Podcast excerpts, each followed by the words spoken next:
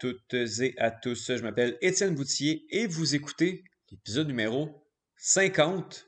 Donc, on a un, milestone de, de, d'atteint. On a un objectif. C'était pas un objectif, mais on, on a, euh, on a une étape de franchie avec le 50e épisode de ce podcast que j'ai toujours autant de plaisir d'animer. Euh, cette semaine, euh, beaucoup de trucs d'actualité. On va parler des Jeux olympiques, évidemment, avec Justine. On va parler des séries de la NFL qui ont commencé la semaine dernière avec un Vincent Aurélana Pépin qui, comme d'habitude, est très enjoué, très enthousiaste à voir un, un de meilleurs moments de l'année se dérouler sous ses yeux. On va également parler de euh, tennis et de soccer. Mais avant tout, euh, ce qui a retenu mon attention dans l'actualité sportive de la semaine, euh, bien, en fait, c'est la déception, la déception qu'on a appris aujourd'hui, l'annulation du combat de Charles Jourdain. Charles qui a pris le combat neuf jours d'avance et finalement son adversaire Ilya Topuria n'a pas n'a pas fait le poids, euh, des raisons médicales qui expliquent tout ça. C'est très nébuleux, là, ça vient toujours de tomber, puis c'est très décevant pour Charles qui, a mis une photo sur les réseaux sociaux. Il semblait très déçu, lui a fait le poids neuf jours d'avance. Euh, Topuria, lui, avait un. On ne sait pas ce qui arrive dans les camps d'entraînement des gens, mais c'est extrêmement décevant. Euh, Charles qui, avait une belle chance de briller. Est-ce que, est que Topuria a un peu choqué? Parce que pas parce que Charles est. Ben, en fait, Charles est, un combattant de grand talent, mais euh, il, défaisait tous les plans. Euh, Topuria est en train de s'entraîner pour un, lutteur. On se retrouve avec un gars de stand-up. Majoritairement pour Charles Jourdain, est-ce que Topuria a décidé tout simplement de, de, ne pas prendre le cas? Ben, bref, on ne saura pas, on ne saura jamais, on va voir, mais c'est très décevant dans une carte qui semblait déjà un peu faiblarde d'avoir un combattant québécois euh, qui dans le coup. Euh, ça aurait été, euh, ça aurait été très le fun. Notre, qui plus est, euh, Charles Jourdain. Bref, on va avoir des belles, deux beaux combats de championnat sur la carte malgré tout. je vais y aller avec mes prédictions à la toute fin là, de, de l'autre show quand il y a des ceintures en jeu. J'aime bien, j'aime bien les donner. Puis le reste, la, la carte principale n'est pas si haute que ça. J'ai pas tant envie de, de, de, de me lancer. de, de me lancer là-dedans. Évidemment, on va parler, on va parler la semaine prochaine, je pense, un, petit peu plus euh, dans la, rubrique musicale. Après, on va parler euh, du départ de, de, Karim Ouellet, donc j'ai pas envie de, de, m'y pencher, mais ça a été quand même un événement marquant dans, dans la semaine, même si on, est loin, on est loin du sport. C'est un artiste que, que j'appréciais, euh, que j'apprécie toujours beaucoup. Euh, et sa mort euh, à un, très jeune âge là, est assez est assez troublante. Bref, euh, on va, je pense qu'on va revenir avec Bruno la semaine prochaine, rendre un petit hommage à notre manière à, Karim Ouellet, chose que je, je, ne veux pas trop me lancer cette semaine. Puis je pense qu'on va aller justement se lancer vers les chroniques. en premier lieu, on a enregistré, on a décidé ça. Je trouvais ça quand même assez drôle de faire ça, enregistrer la chronique de Vincent Aréana Pépin très très tôt. Euh, il m'a dit à quel point t'es un early birds. J'ai dit ça me dérange pas, je me lève quand tu veux. Il a dit 6h30 le matin, donc un jeudi matin à 6h30. On était debout les deux, ça s'entend dans nos voix, mais euh, au fil de tout ça, les euh, l'enthousiasme prend le dessus et puis on se lance dans, les, séries de la NFL. on vient parler des, des wild cards. En fait, l'espèce de, repêchage de séries, je sais pas comment dire ça en français, un wild card, mais ouais, le repêchage ainsi que euh, on parle des, des, quarts de finale, des finales de, de, de, de division. Euh, avec, avec Vincent, il me donne ses, ses, prédictions. Après ça, on va y aller à Johan. Euh, qui vient nous parler de tennis, de l'Open d'Australie. Euh, des forces en présence, on est on commence, on est dedans, puis évidemment une petite page, une petite page Joko. Euh, Joker, notre ami serbe, je crois, qui a des difficultés euh, avec ou non l'octroi du vaccin. Euh, on poursuit après ça avec Benoît Dosset qui vient nous parler de soccer européen. Euh, quelques dossiers à suivre, quelques transferts. On n'est pas trop loin, un petit peu vers, la fin. On parle, on parle de Premier League, on parle également de Lionel Messi. Et finalement, les nouvelles Olympiques avec Justine Lompré. Les Olympiques commencent dans deux semaines exactement. Je veux pas dire qu'il n'y a rien de moins sûr. D'après moi, les Olympiques vont avoir lieu. Euh, je suis pas mal sûr que ça va avoir lieu, c'est que euh, ça va se passer dans de grands bouleversements, dans de, grands chamboulements. Mais ça, on le savait, organiser des Jeux olympiques en pleine pandémie, d'autant plus qu'on ne sait pas ce que les variants peuvent, donner. Ça ne regarde pas si bien que ça du côté de Beijing. Et on en parle avec Justine Lompré. Mais je pense que on va se lancer, puis on va aller écouter notre ami Vincent Aurélana Pépin et sa superbe chronique NFL.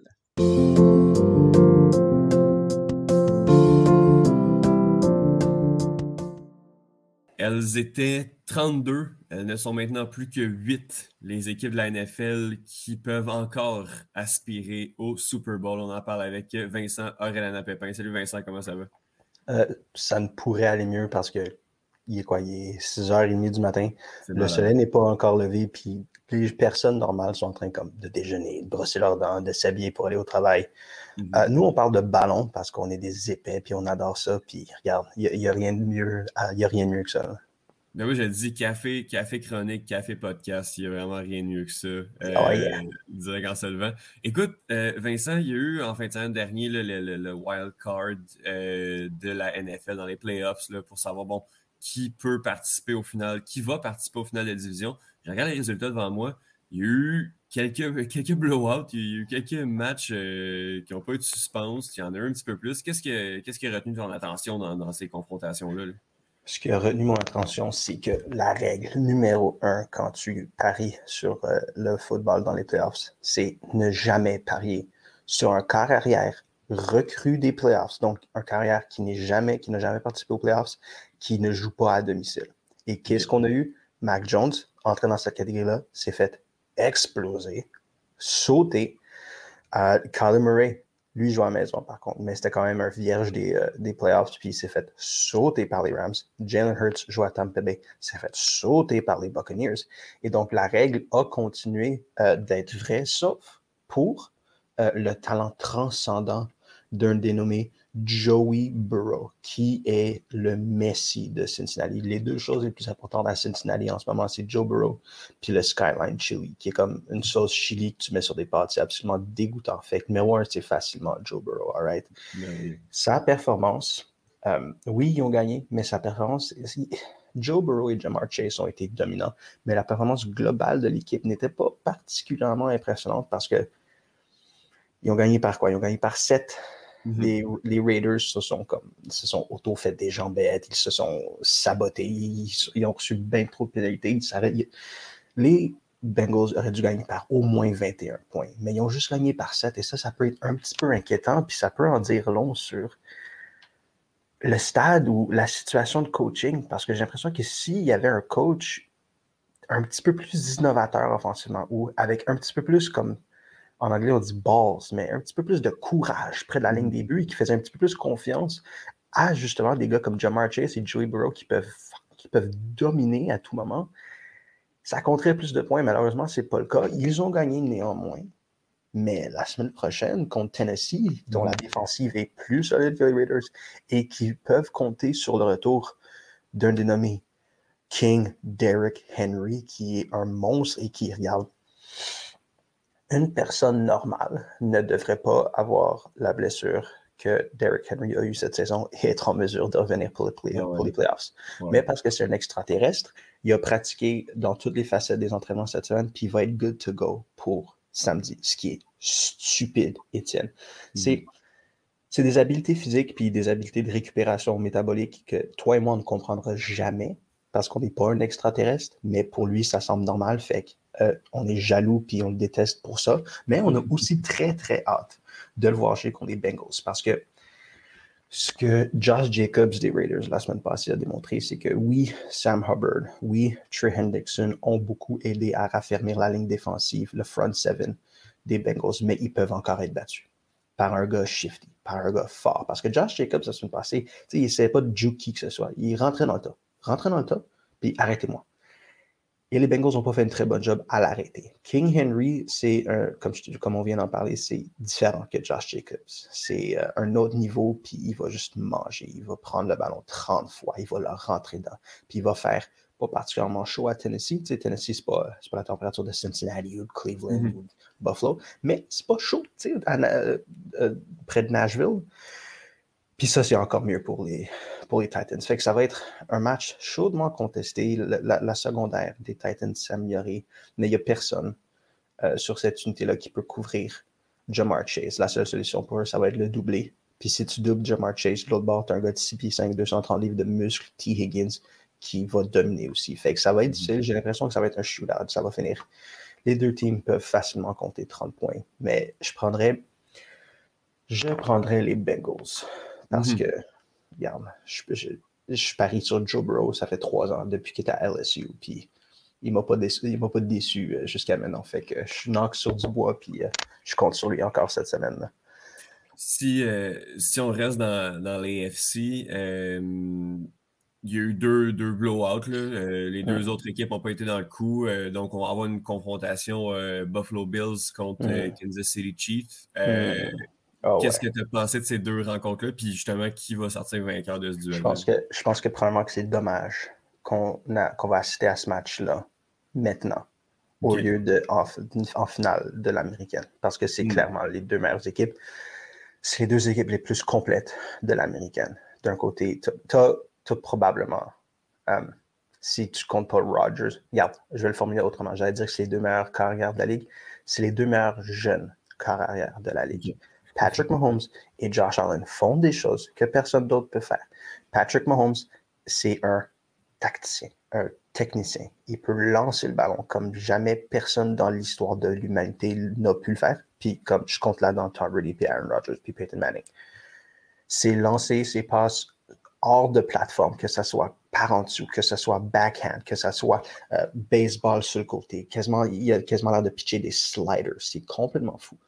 De l'autre bord, as Josh Allen qui nous a démontré la semaine passée que, regarde, je suis pas juste un carrière. Je pourrais jouer la position que je veux parce que je suis un truck, je suis un Tonka truck, je suis un Mack truck. Quand je prends comme de la vitesse, je suis une locomotive, il n'y a personne qui peut m'arrêter.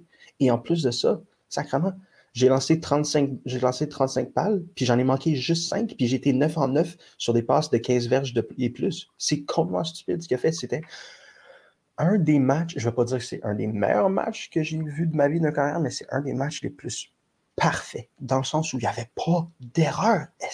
Il y avait 7 drives, 7 touchdowns pour Josh Allen. Contre Bill Belichick, tu ne devrais pas être capable de faire ça. Alors ça, c'est les deux dudes qui mènent leur offensive qui arrive à Kansas City où il va faire froid.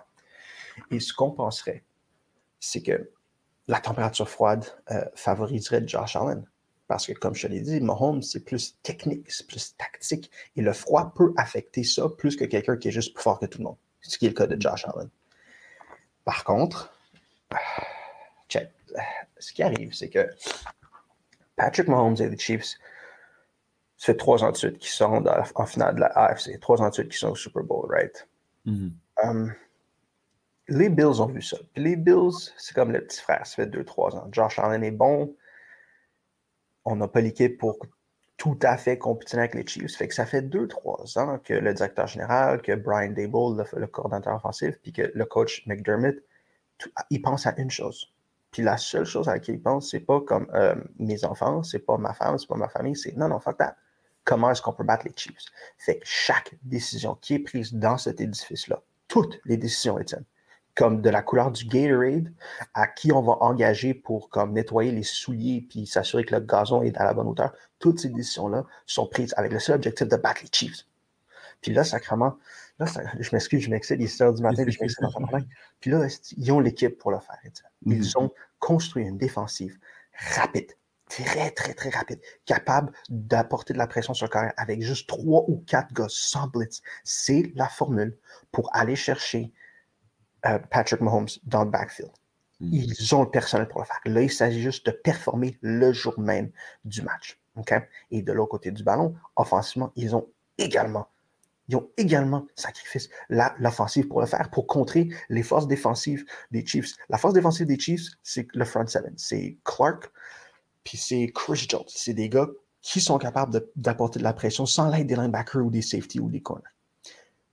Pour contrer ça, ils ont Josh Allen, qui a des petits receveurs qui sont capables de s'ouvrir, euh, de se démarquer rapidement. Cole Beasley, Isaiah McKenzie la semaine passée, qui avait l'air d'être le joueur le plus rapide au monde, plus rapide que Terry Hill même, est sorti, n'est pas sorti de nulle part.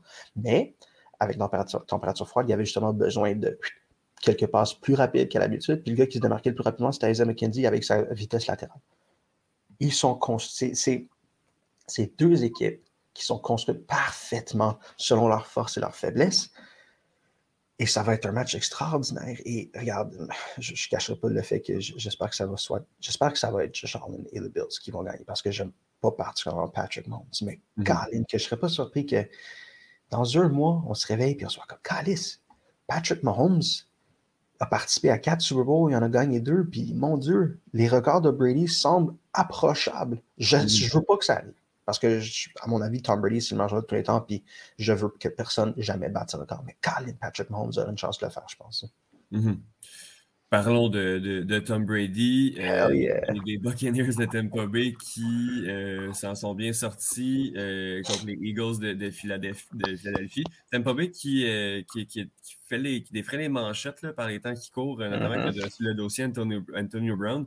va affronter les, les Rams. qu'est-ce qu'on peut croire, qu'est-ce qu'on peut penser ou prédire de cette confrontation-là? Je, avant d'entrer dans le match lui-même, j'aimerais juste parler un petit peu du fait que les gens, euh, les gens, les analystes, les fans, sont tous, pour une certaine raison incompréhensible, d'accord pour donner le MVP à Aaron Rodgers cette saison. Parce qu'ils euh, disent, oh, il est de loin le meilleur carrière, c'est lui qui a eu de loin le meilleur. C'est bullshit. Puis ensuite, ils disent, oh, ben, les, les, Packers sont au premier rang dans la. Fuck you. Les Packers sont au premier rang avec une fiche de 14 victoires, 3 défaites. Les Bucks aussi. Ils ont la même colline de, chiffres, de, fiches. Pardon. Les Bucks sont 14-3. Les Packers sont 14-3.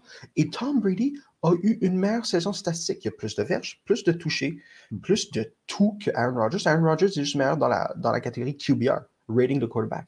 Pourquoi est-ce qu'on donnerait ça à Aaron Rodgers quand Tom Brady a mieux fait statistiquement, a fait pareil euh, fiche défaite victoire et en plus il l'a fait dans une saison où tout est allé tellement mal pour les Bucks. Puis on rentre dans, le match-up parce que ça va affecter le match-up de la cette semaine. Mm-hmm. Ce que l'année passée, Tom Brady qui gagne un Super Bowl, première année, nouvelle offensive, nouvelles armes, nouveau quarterback, euh, nouveau euh, running back, nouveau wide receiver, c'était extraordinaire. Mais ce qu'il fait cette saison, c'est autant extraordinaire, sinon plus, parce que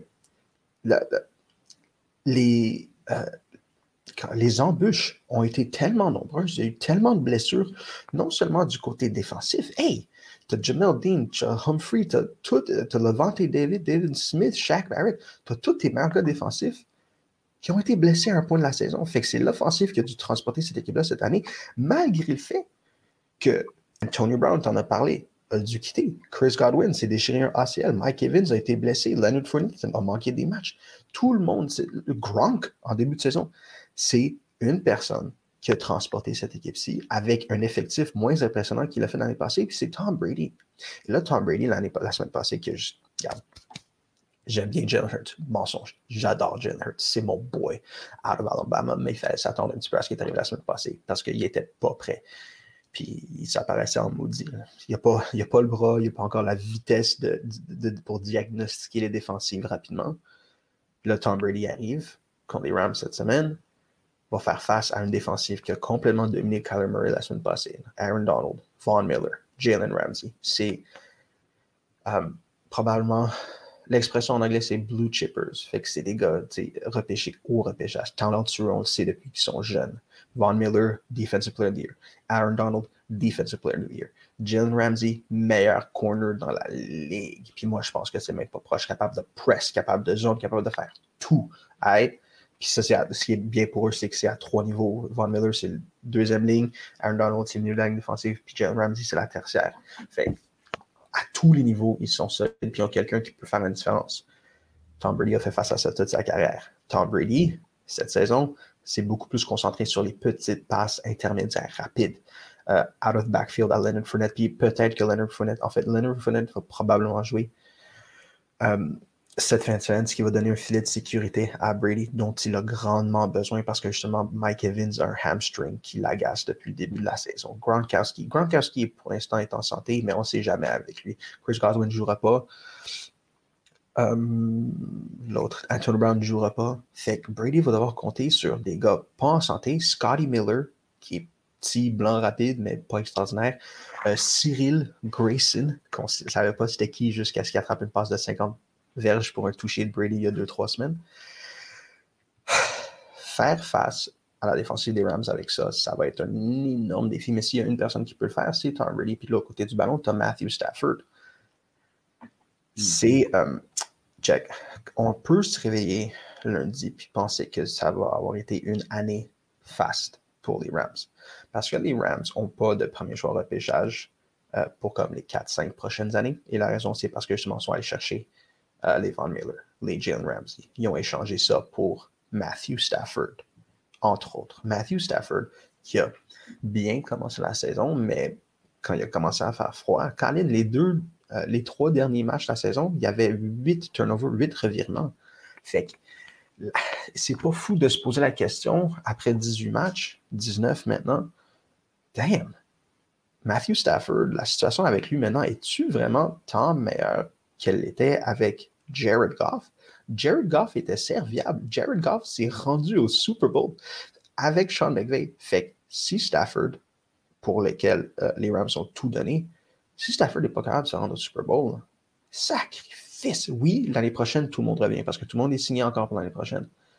Mais mon Dieu, ça, ils ont vendu la grange puis leur grand-mère pour. Ils ont tout hypothéqué pour cette année l'année prochaine.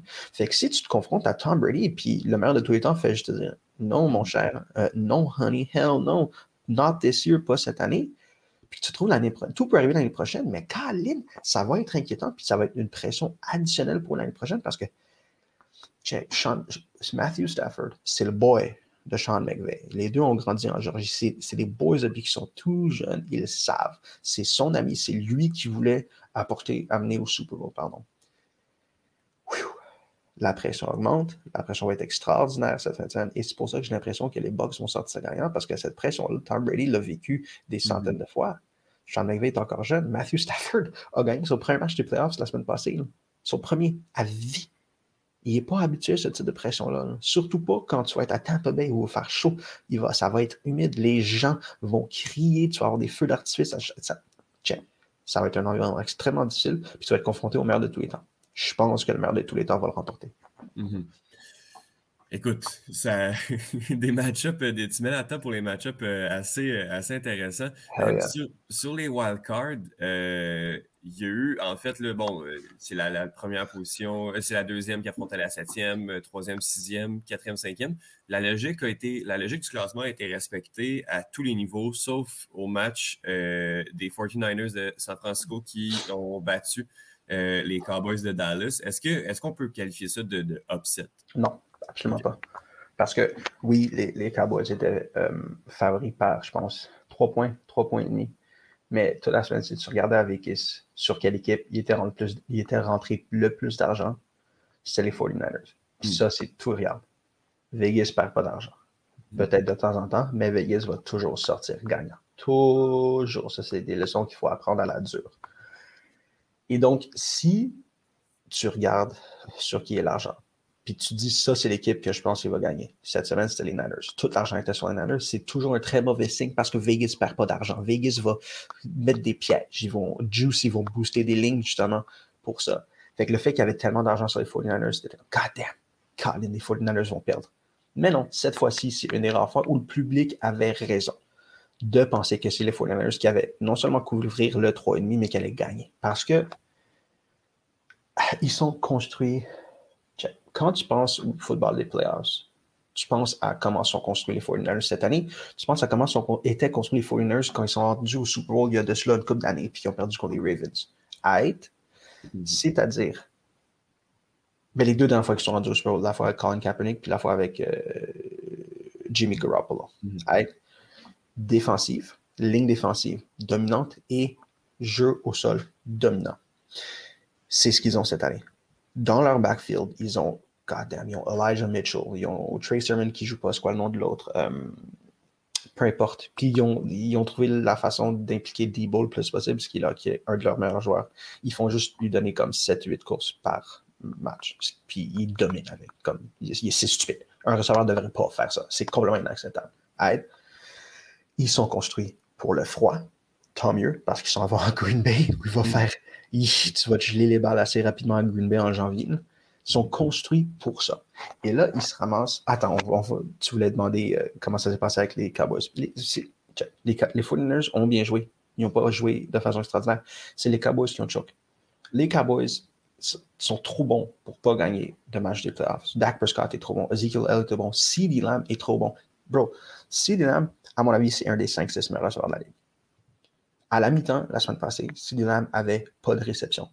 C'est inacceptable. Hey, à Mané, surtout dans les playoffs, ça devient force contre force. Ça vient, je dois compter sur mes meilleurs joueurs. Ton meilleur joueur, c'est CeeDee Lamb. Donne-y le mot du ballon. Puis j'ai vu une citation vraiment intéressante. Non, pas intéressante, juste vraie.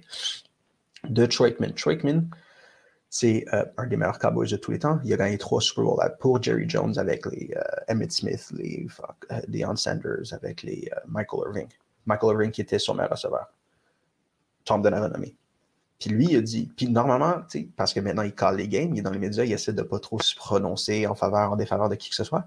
Mais c'est pas gêné pour les Cowboys cette semaine. Il a dit, garde, hey, il y avait single coverage. Si Lamb était couvert par un gars tout le match, il n'y avait pas de réception à la mi-temps. Si ça nous était arrivé, si j'étais dans les playoffs, moi, le meilleur cowboy de tous les temps, et que Michael Irving était couvert euh, par un seul joueur, à la mi-temps, il y aurait, il y aurait eu 10 réceptions. Parce qu'il faut exploiter tes forces. Puis tes forces, c'est C'est stupide, inacceptable. Et ça, c'est du coaching. C'est pas mensonge. Qu'est-ce que je dis? C'est pas juste du coaching, c'est Dak Prescott. À Mané, check. Les décisions sont prises. Coach, coordonnateur, quarterback. Les décisions de ne pas donner le ballon ou de set up un jeu pour Cooper ou pour Elliott ou pour Pollard, ça, ça venait de coordonnateur, entraîneur. Mais il arrive un moment quand quand le micro, tu sais, euh, il communique par, par micro, mm-hmm. le, coordonnateur puis euh, le à 15 ou 25 secondes de, de zéro de l'horloge de jeu, la communication coupe. Fait que pendant 20-25 secondes, c'est le KR. C'est toi. C'est ta décision, c'est toi qui diagnostique tout. Fait que c'était la responsabilité de Dak Prescott de s'installer en shotgun ou en dessous de son centre, de diagnostiquer, d'observer où étaient positionnés les défenseurs, de voir si c'était zone, de voir si c'était homme à homme, puis de dire, regarde, on m'a dit de faire ça en haut. On m'a dit par micro de faire ceci. Mais non, là, j'identifie une faiblesse maintenant dans cette zone-là du terrain. C'est à moi de dire à Steve Lamio, hot route, shift, va-t'en du côté gauche où tu vas être encore moins bien couvert et je vais te lancer le ballon peu importe ce qui arrive c'est de la responsabilité de Dak Prescott. Il ne l'a pas fait. Et regarde, Dak Prescott a signé pour beaucoup, beaucoup, beaucoup d'argent. Mm-hmm. Mais ça, c'est le genre de choses que justement, quand tu as signé pour beaucoup, beaucoup, beaucoup d'argent, tu devrais faire aisément. Il n'a pas été en mesure de faire, puis on ne l'a pas vu faire. Ça fait cinq ans qu'il est dans la ligue. On ne l'a pas encore vu faire ça. si tu veux être élite, si tu veux gagner un Super c'est le genre de choses qu'il faut que tu fasses, puis il n'est pas capable de le faire pour l'instant. Mm-hmm. Écoute, euh, ça va être ça va être vraiment. Euh, écoute, j'ai noté là pour vrai, euh, j'ai devant moi l'horaire des, des, des, des, matchs. Ça va être samedi, dimanche, puis les Bills contre les Chiefs. Tu m'as vendu ça, c'est sûr que je regarde ça. dimanche à 6h, 6h30. 49ers, samedi soir. Oui. 49ers contre, Green, contre les Packers, Etienne, ça va être extraordinaire. Mm-hmm. C'est le football au plus pur. Le, à mon avis, le pure football, c'est euh, le football cocaïne. Tu sais, quand il y a de la neige partout, puis ça que les gars sont juste en train de faire plein de lignes parce qu'ils ont de la neige d'en face. Ça, c'est, regarde, c'est, on va courir le ballon, on va frapper fort, puis c'est la personne qui le veut le plus. C'est mm-hmm. pas, oh, on va être fancy, oh, on va lancer le ballon 50 fois, puis on va faire des shuffle pass, puis des jeux truqués. Non, c'est, regarde, je suis plus fort que toi, je te tasse, puis je fais un chemin pour mes autres joueurs c'est la pureté du football. Puis j'adore ça. Puis c'est pour ça qu'en rendu en janvier, quand on peut regarder des gars de 350 livres se tasser comme des. Ah, let's go. est-ce que tes, prédictions de début de saison tiennent encore? Euh, ton match-up de Super Bowl, c'était quoi déjà? en début de saison, j'avais fait une prédiction, puis à la mi-saison, on s'était parlé. Puis tu m'avais mm-hmm. dit, est-ce que tu gardes les mêmes prédictions? Mm-hmm. Puis j'ai dit, c'était Bucks Bills. Puis les Bucks, ça allait bien. Les Bills, ça allait extrêmement mal. Mais je me souviens, j'étais assis juste là, puis je t'avais dit, même si ça va mal, je reste avec les Bills parce que j'ai espoir qu'ils vont commencer à donner le ballon à Devin Singletary. Parce que j'ai espoir qu'ils vont se réveiller et réaliser que Josh Allen a juste besoin de comme, courir la balle 10 fois par match, juste suffisamment pour euh, donner plus d'espace au jeu aérien. C'est arrivé. Et là, ils ont l'air de. de, euh, l'expression en anglais, c'est fire on all cylinders. Donc, ils, sont, ils ont l'air bien huilés, puis je pense que ma prédiction est encore bien vivante. Et euh, ta prédiction pour le gagnant de ce, de ce match-up-là, disons? Oh shit. On est là, là. On, est plus, on, a, le nez dedans, on n'a plus le choix. Là. C'est dans un box. Je vais dire box. Parce que je, ouais, tu peux pas parler comme contre Tom Brady. Mm-hmm. Mm-hmm. Euh, un, adage, un adage que beaucoup connaissent et euh, que même les, les, les, les, puristes et ceux qui s'y connaissent oh, beaucoup ne veulent pas, ne veulent pas déroger. Vincent René Pépin, comme j'ai dit, les, les, c'est les finales de division. Euh, vont jouer samedi, euh, dimanche, un match en après-midi, un match en soirée. Euh, oh, assurément. Puis c'est sûr qu'on se reparle pour parler du Super Bowl dans quelques semaines, le 13 février prochain. Ça va être, on va avoir un match duquel parler uniquement, puis je suis sûr qu'on va tout de même être capable de faire 25 minutes. Il y a de très bonne chance. Vincent, je te remercie beaucoup pour ça. très bientôt. Love you, man. Yes. C'est le tour de Johan qui fait une chronique sur un sujet particulier. Il y a plusieurs dossiers que je, dois régler ou que je, veux, euh, je veux approfondir avec euh, Yohan Carrière. En premier lieu, comment vas-tu? Euh, ça va bien. Ça va bien. Je suis nouvellement triplement vacciné. Fait que on, est content de ça maintenant. Félicitations. Comment va ton, ton, bras? Ça a l'air que la troisième dose est, rough un peu. Moi, c'est celle qui a été la plus rough. Honnêtement, les deux premières doses m'ont fait un, peu mal au bras, mais c'est tout. Là, hier, hier, hier, je filais un peu, un peu ah euh, pas bien. OK. Ben écoute, j'espère que, que ça va mieux. Euh, c'est pour le mieux également. Oui, oui, euh, oui. Petite, petite, douleur dans, le bras, mais bon, tant, que tu n'as pas trop d'effets de, de, secondaires, étourdissements, vomissements. Non, tout va bien, je suis fait solide. Oui, oui. on ne fera pas de tennis, on fera pas de tennis pour les, prochaines, les, prochains jours. Mm-hmm. avant de justement aborder, aborder le, circuit de l'ATP, de la WTA, l'Open d'Australie, Yoann, je veux te féliciter pour ta prédiction du GM euh, du, Canadien de Montréal. Non, mais euh, semblait qu'on ne l'avait pas vu venir tant que ça. Euh, non, mais il faut, dire, puis il faut mettre en contexte aussi, on avait enregistré notre chronique plus tôt dans la semaine. Et à l'époque qu'on a enregistré, et c'est la raison pour laquelle je ne l'avais pas mentionné, Kent Hughes, dans ma chronique, les dernières informations qu'on avait, c'était comme quoi il n'était plus dans la course. Euh, puis c'est venu dans les heures slash jours qui ont suivi, comme quoi là, il était revenu. Puis là, soudainement, ça pouvait être un candidat sérieux. D'où ce qui explique peut-être un petit peu pourquoi j'étais un peu à côté de la traque. Euh, oui, c'est ça, on l'avait fait euh, vraiment vers le, milieu de la semaine. Mm-hmm. C'est quand que ça a été annoncé? Ça a été annoncé en fin de semaine, lundi même? ça, a été annoncé mardi parce que, parce que oui, oui. mardi. Mardi matin. Donc, euh, oui, c'est ça. ça faisait une semaine qu'on avait enregistré la chronique presque. Exact, exact, exact. À, ta défense. Est-ce que tu as un mot à dire sur cette. Euh, sinon, on peut référer les gens sur réception, mais euh, vous avez approfondi cette situation. Oui, oui puis sur réception, en prolongation aussi, ont donné leur point de vue. Moi, personnellement, je, je, considère que c'est une bonne embauche pour le Canadien de Montréal. c'est un. Kent Hughes, c'est une bonne tête de hockey qui va apporter beaucoup de points intéressants euh, à l'équipe de gestion parce que c'est maintenant une équipe avec Jeff Gorton. Donc, c'est plus un, one-man show, si tu me permets l'expression. Donc, ce sera, ce sera intéressant euh, à, surveiller. Et on remarque aussi que, bon, c'est un petit peu le, feeling qu'on a de plus en plus, c'est qu'il ne sera pas tant que ça un pantin euh, de Jeff Gorton, mais vraiment quelqu'un qui va être en mesure de prendre des décisions exécutives en ce qui a trait à l'équipe elle-même.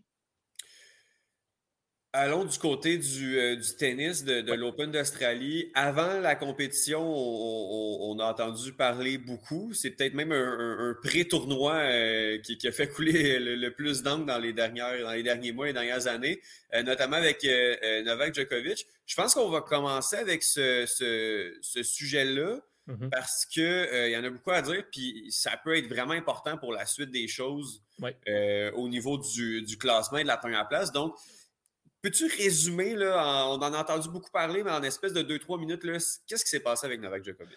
Bon, ce qui se passe, c'est que euh, sur, euh, euh, disons, en Australie, si tu veux rentrer au pays, ça te prend l'équivalent du passeport vaccinal. Donc, je vais utiliser l'expression passeport vaccinal parce que c'est une expression qu'on connaît au Québec. Ce n'est pas exactement ça, mais il faut que tu sois vacciné, il faut que tu aies une mmh. preuve, whatever. Donc, pour le bien de la cause, on va dire ça te prend le passeport vaccinal pour rentrer en Australie. Ça te prend le passeport vaccinal euh, pour disputer donc les tournois de l'ATP qui sont en Australie. C'est mandatoire. Euh, Novak Djokovic, lui, euh, n'a pas le, passeport vaccinal. Est-ce qu'il est vacciné ou pas? On ne le sait pas.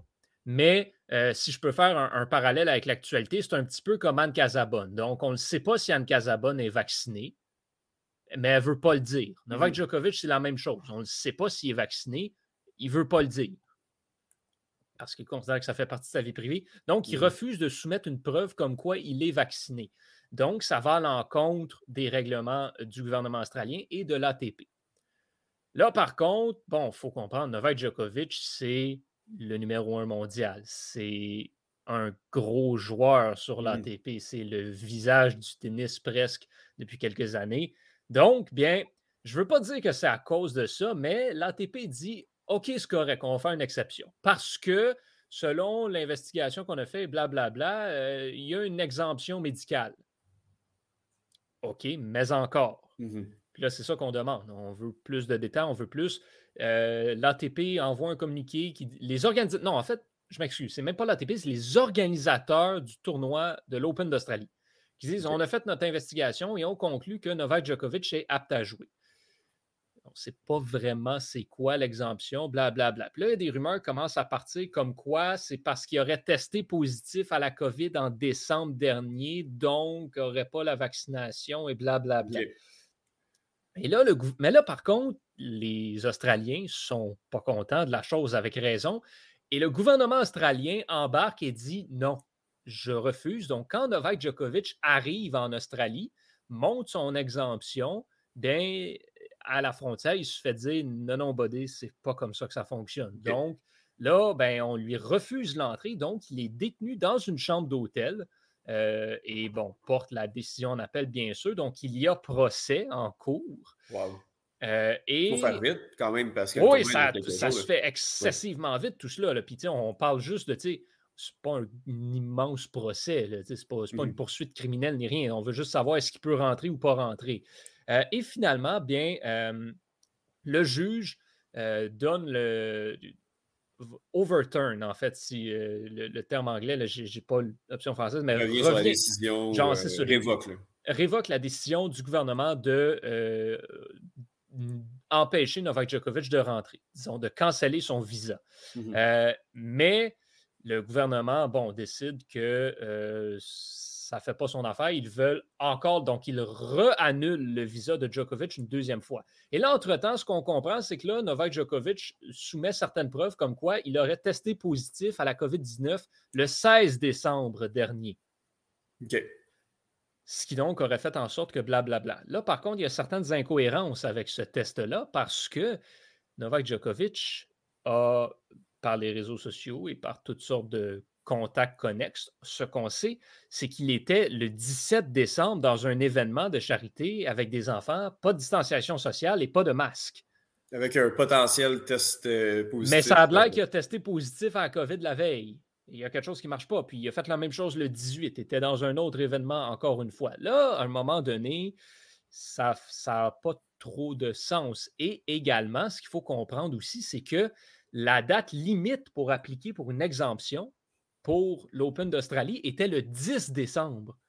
Donc, Novak Djokovic, il teste le 16, ben, il est trop tard. Mmh ça ne fonctionne pas, ça ne peut pas avoir lieu.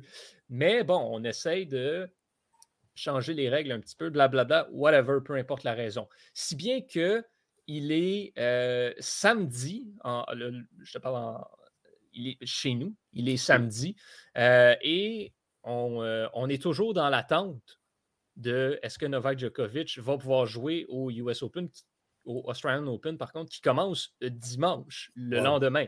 Il ne peut pas s'entraîner non plus. Il, il est détenu là, pendant ce temps. Oui, absolument. Il ne mhm. peut pas.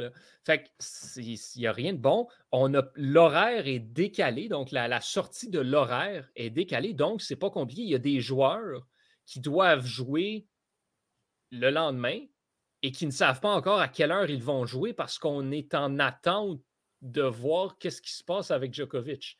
Incroyable. Tout ça pour dire que finalement, bon, l'horaire sort, mais on dit, ben là, si Djokovic il se fait retourner chez eux, ben, l'horaire va changer un petit peu parce qu'on aurait un match de deux nobody sur le Rod Laver. Ça, n'arrivera pas. Fait mhm.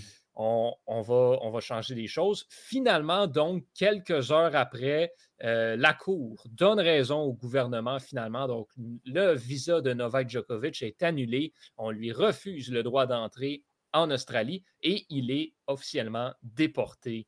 Euh, donc, on le, on le, retourne à la maison. Et euh, ben, ça vient aussi avec un autre petit point parce que là, officiellement, c'est comme si Novak Djokovic avait essayé de rentrer illégalement en Australie. Genre, de, façon légale, c'est un petit peu ça qui se passe. Donc, Novak Djokovic est sujet à, un, à être banni de l'Australie, en fait, pour trois ans. Là, la question, c'est. quand même important parce qu'il y a un gros tournoi en Australie. Euh, ben, puis il n'y en a pas juste un. C'est tous les, tournois pré-Australian Open qui ont lieu à Sydney, à Adelaide, ah un petit peu partout. C'est vraiment le début de la saison. Le, premier mois et demi de tennis se joue en Australie, donc c'est majeur tout cela.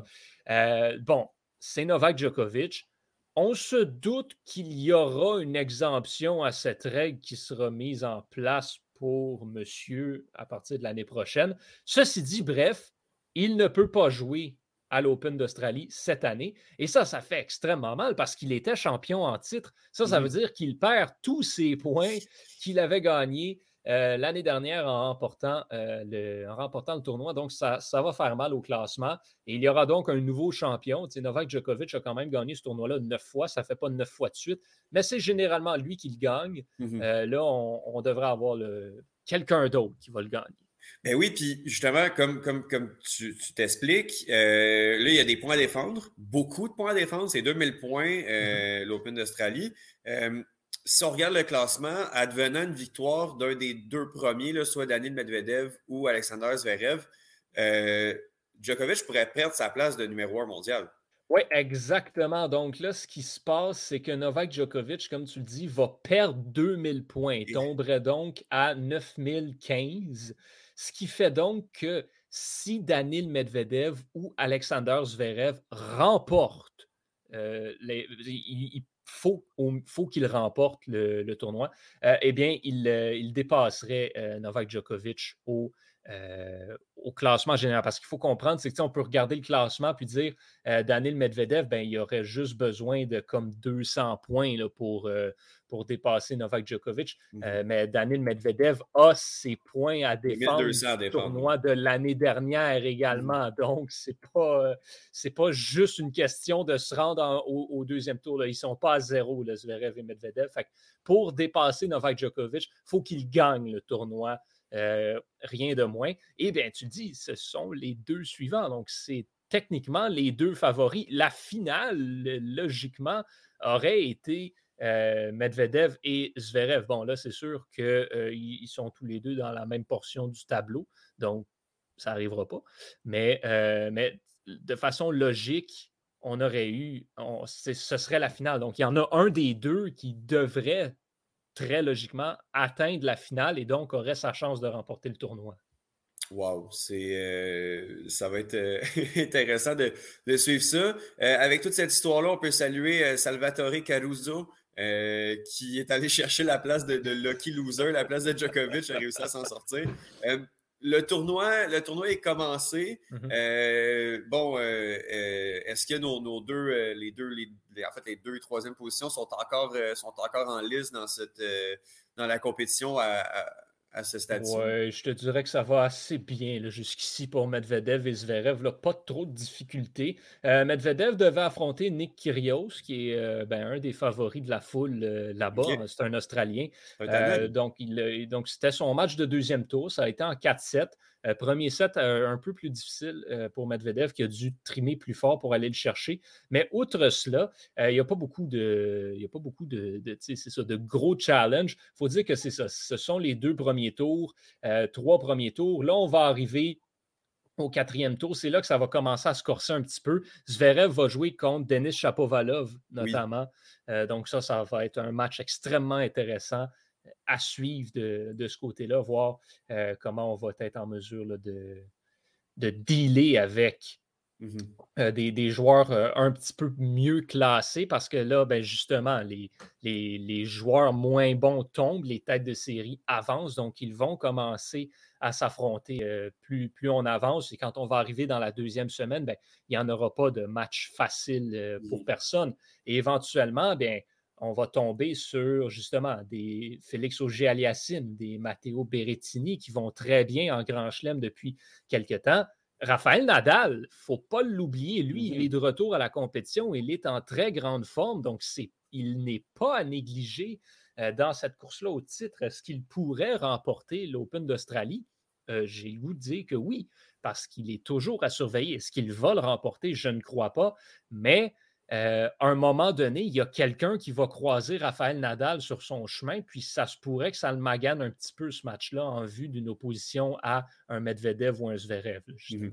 Pour l'instant, sur son chemin, euh, il, va, il va affronter le gagnant entre Adrian Maridano ou Aslan Karatsev. Oui, un match qui a lieu en ce moment d'ailleurs. Ah oui, OK. Un match bizarre euh, qui va d'un. On joue au yo-yo entre, Manarino et, et Karatsev en ce moment. Wow, donc il euh, n'y a, rien, a rien qui est joué. Là, on va savoir ça. Euh, on, va savoir dans quelques, heures, quelques minutes euh, qui va avoir remporté cette rencontre. Félix Soja Aliassine est sur le, et sur le tournoi est encore en liste. Oui, va affronter au troisième tour Daniel Evans, le Britannique. match qui, serait à la portée de, Félix Auger-Aliassime facilement. Félix Auger-Aliassime va très bien ces temps-ci. A eu, bon, l'a eu peut-être un peu plus difficile que ce à quoi on se serait attendu. Euh, quand tu regardes ça, il y avait son match de premier tour contre Emile euh, euh, le, Finlandais, le, gars de la Finlande qui joue au tennis essentiellement. Puis il a eu besoin de cinq manches. ensuite, quatre manches de bris d'égalité contre Alexander Davidovich Fokina au deuxième tour. Là, va, va rejoindre Daniel Evans. Donc, pas les performances euh, idéales pour Félix Auger-Aliassime, mais ça marche. Il gagne, il continue. Euh, j'ai juste l'impression qu'il va peut-être se brûler là, avec le rythme auquel il va. Il y a deux matchs en cinq manches en deux tours. Euh, là, il va affronter Daniel Evans, qui est un adversaire quand même qu'il ne faut pas négliger, qui lui, par contre, au deuxième tour, a eu, une victoire par forfait. Donc, il va affronter un Evans qui va être plus frais définitivement, euh, mais qui aura eu moins d'opposition. Donc, c'est la balance, c'est qu'est-ce qui va aller de, chaque côté. Au Aliassim, un petit peu plus d'expérience en Grand Chelem. Donc, ce sera, ce sera un match assez intéressant. Du côté de la euh, WTA, on a mm-hmm. une euh, Ashley Barty qui doit être aussi une, favorite de la foule. Ben, c'est la favorite locale. C'est une Australienne, justement, carrément. Et bon, c'est la favorite pour remporter le, le tournoi. Elle, bon, regarde, si elle n'atteint pas la finale, ce serait une grosse surprise, surtout considérant la forme dans laquelle elle est en ce moment. C'est assez ridicule. Euh, on, s'attendait à avoir un, match semi-intéressant contre Camilla Giorgi euh, au troisième tour, 6-2, 6-3. Ça n'a pas été particulièrement intéressant euh, finalement. Donc, Barty qui est en excellente forme en ce moment, ça va très bien pour elle. Donc, sera à surveiller. point, à, point à mentionner Naomi Osaka, euh, qui a été éliminée au troisième tour contre Amanda euh, Anisimova. Et euh, ben, on aurait eu un match entre Barty et Osaka advenant une victoire de Naomi Osaka. Là, par contre, ben, c'est un petit peu comme je le mentionnais avec, avec Novak Djokovic. Naomi Osaka était la championne en titre de l'Open d'Australie. à défendre alors qu'elle saison. Et, euh, et, justement, dans une, à la suite d'une saison où elle n'a pas joué beaucoup de tournois, où elle n'avait pas beaucoup d'autres points. Donc, Naomi Osaka va dégringoler au classement euh, Étienne, elle va se retrouver au 84e échelon mondial à l'issue du euh, Australian Open. Écoute, il y a euh, justement un, Si vous aimez un petit peu le tennis, si vous voulez en apprendre, un, follow assez important sur Twitter, c'est Osé Morgado, qui, qui lui, bon, a, mentionné, dévoiler un peu à l'issue de l'Open d'Australie certaines anciennes têtes de série des dernières années où elles vont se ramasser. Bianca Andrescu sera 39e mondial, Naomi Osaka 84e, Sofia Kenin 94e, Serena Williams 244e et Venus Williams 461e. On est dans un nouveau monde. C'est ça, une nouvelle ère. Comment tu dis le, le, le, le journaliste en tant que tel? Hein? Ah, euh, Osé Morgado, son nom. OK, oui, oui. Euh, qui, euh, je, vais aller, je vais aller suivre ça. C'est le genre de truc que, que, que j'aime bien. Ah c'est le. c'est un journaliste portugais et commentateur là, au, Portugal. c'est le gars de tennis sur Twitter, là, je te dirais. Super. Ben écoute, on regarde ça. Il y a là Annie Fernandez aussi qui, qui, a eu son parcours arrêté assez tôt. Mais... Ouais, ça n'a pas été particulièrement euh, fructueux pour Leila Fernandez dans ce tournoi-là.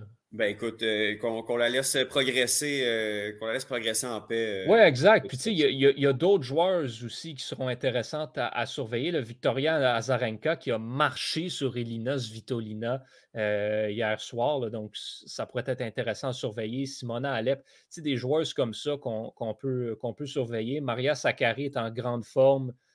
Aussi, Paula Badoza également. Ça fait que c'est intéressant de, voir qui on a. Puis on, va avoir une nouvelle championne à l'Open d'Australie. Puis c'est une excellente chose, encore une fois. Bon, je serais vraiment.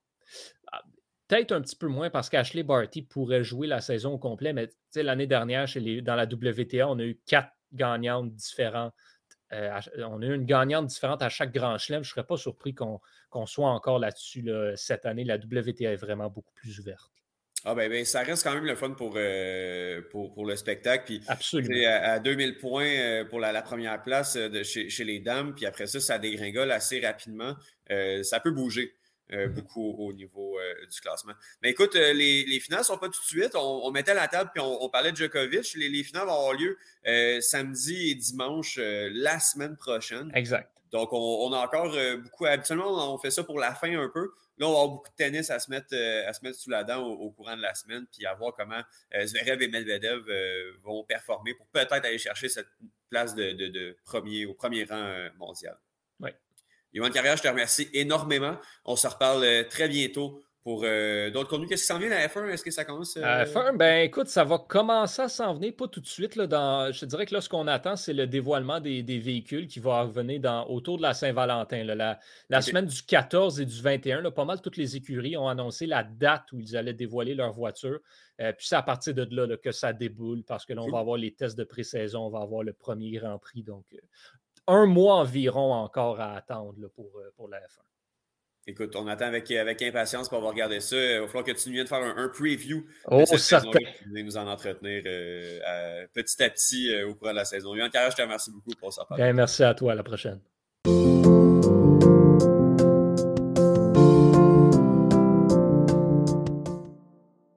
Ça bouge énormément euh, au niveau du euh, soccer européen. Oui, la COVID persiste toujours, notamment en Angleterre, mais on réussit à avoir des matchs puis à avoir, euh, à avoir du soccer à se mettre sous la dent. On en parle avec Benoît Dessay. Salut Benoît, comment ça va?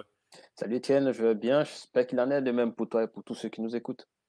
Et on va parler, on va parler Premier League, on va parler Manchester City. Euh, qui, on dirait que c'est saison après saison la même chose. Euh, en termes de, campagne un peu difficile ou, en dessous des attentes. Puis après ça, on, augmente la cadence jusqu'à être une équipe qui, est imbattable. Manchester City, je ne sais pas c'est quoi la, séquence de victoires depuis quelques semaines, quelques mois, mais on réussit tout le temps à trouver une solution pour, euh, pour remporter le match. On a gagné contre Chelsea la semaine dernière, puis maintenant on est en train de dominer la Premier League pour une autre année. Ouais, tu as parlé d'une séquence de victoires. Je pense que c'est 11 victoires consécutives en Ligue en Première Ligue, ce qui est un record établi déjà. C'était l'équipe qui détenait le record et c'est un record que Pep Guardiola vient de faire. C'est la quatrième saison, je crois, que depuis qu'il est avec euh, City, qu'il euh, enchaîne autant de, il fait autant de séries dans, la Première Ligue, ce qui est exceptionnel. C'est en soi aussi un record. Et mhm. il faudrait, quand je regarde cette, statistique de, de, City, la question que je me pose, c'est de savoir si euh, l'arrivée de Pep Guardiola, finalement, n'est pas en train de tuer tout suspense euh, au niveau de la première place dans la, ligue dans, la première ligue. Mm-hmm. Parce que depuis qu'il est en place, la seule personne qui arrive à le titiller, c'est Jürgen Klopp avec Liverpool. Pour les autres équipes, c'est très difficile. Exceptionnellement, on a vu Chelsea, je crois, avec Conte, qui a essayé de passer devant, qui a pris le championnat. Mais depuis lors, c'est soit City, soit City. Oui. Les autres, ce sont des accidents de parcours. Et je me demande si l'intérêt pour la, la, première place, le titre de champion, n'est pas en train d'être tué par le stratège espagnol depuis qu'il a pris place sur, euh, euh, donc, du côté de, Manchester. Ah, d'autant plus qu'au niveau de, de, la concurrence, je viens de le dire, il n'y a que Klopp qui tente, tant bien que mal, de, de jouer la, la, résistance face à, face à cette armada de, City.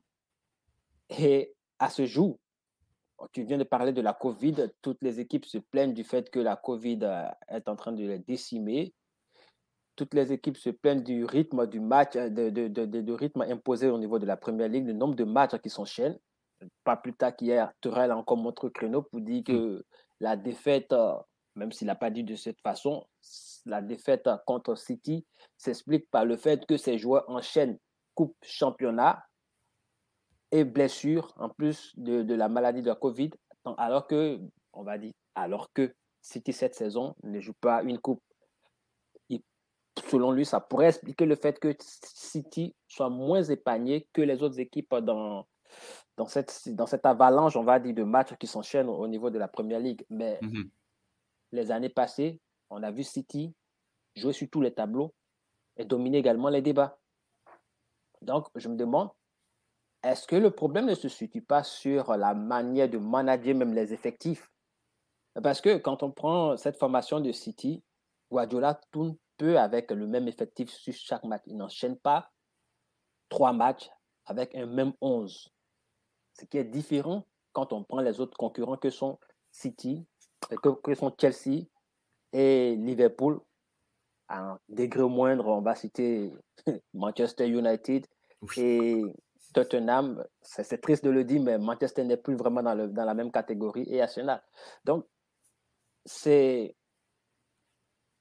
Moi, je me demande, c'est pas ça le management qui fait la différence. On va pas mhm. parler d'effectifs pléthoriques parce que, en matière d'effectifs, Chelsea est le club qui prête pratiquement plus de joueurs sur la planète foot aux autres clubs. Donc, l'effectif de Chelsea est aussi pléthorique. S'ils pouvaient gérer tout cela, normalement, tous ces joueurs-là pouvaient rester au sein de, de, Chelsea pour jouer.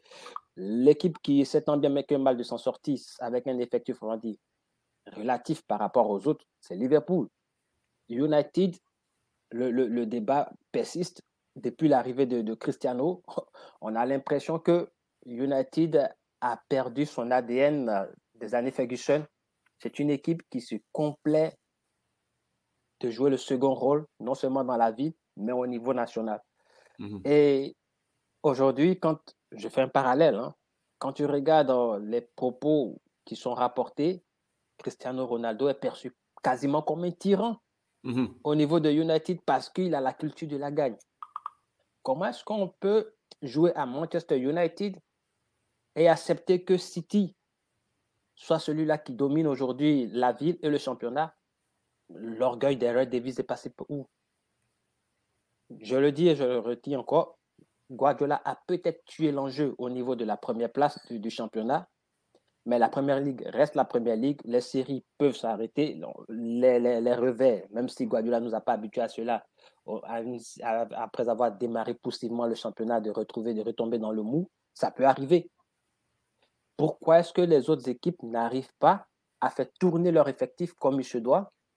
Pour ne serait-ce qu'aller titiller cette équipe-là, parce que à la longue, on jouera la Première Ligue et on dira, ça sera un peu comme le, la Liga ou la Bundesliga, non pour décrier, pour, pour dénoncer ces, ces, championnats, même voir la, la, la, la Ligue 1, où quand le championnat commence, sur la ligne des départs, on est tous ensemble, mais on sait déjà qui mhm. va être euh, champion.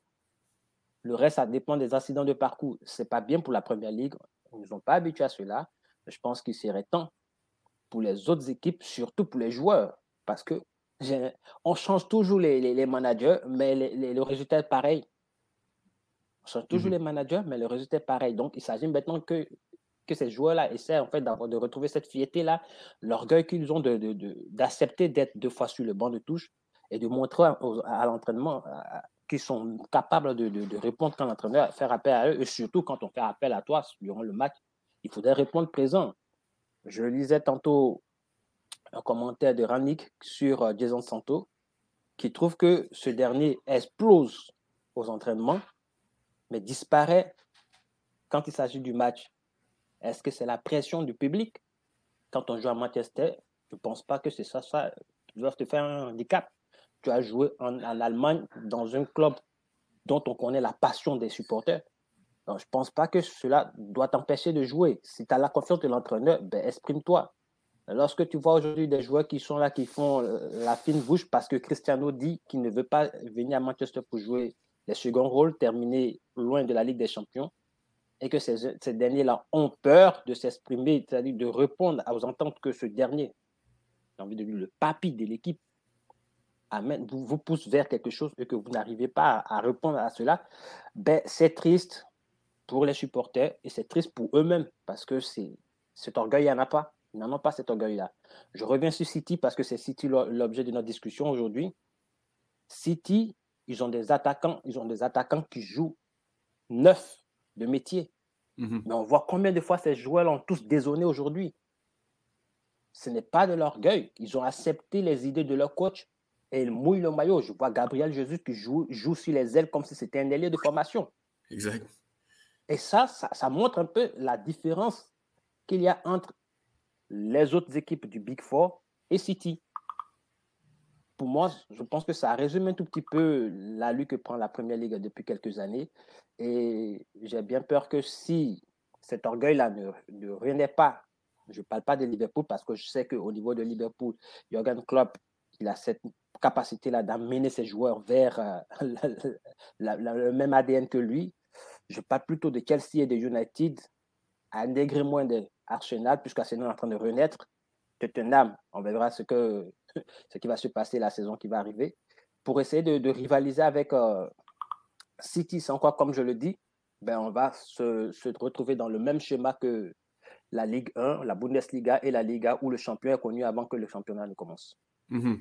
Oui, c'est assez hallucinant de voir cette équipe-là de Manchester City année après année qui, qui réussit à gagner euh, tout le temps. On, aurait cru une course à trois, là, il y a, peut-être un mois, un mois et demi, on, aurait cru à ce que, ce que Manchester City, euh, Liverpool et Chelsea euh, soient, dans le même, soient dans le même bateau. Là, il y a les cas de COVID, il y a la Cannes également qui n'affecte pas beaucoup Manchester City quand, quand, on pense qu'il y a seulement Riyad Mahrez euh, qui est un joueur de grand talent, mais qui est un joueur relativement remplaçable dans l'effectif de, de, de, euh, de Manchester City. Tu regardes du côté de Liverpool, tu as Salah, Mané qui, qui, sont partis. Chelsea a également quelques départs. Euh, puis on regarde un Arsenal qui, qui, qui, a réussi à faire repousser son match dans la fin de semaine euh, sur quatre titulaires qui sont partis à la canne. Pas beaucoup de cas de COVID, mais on a réussi à faire, à faire déplacer.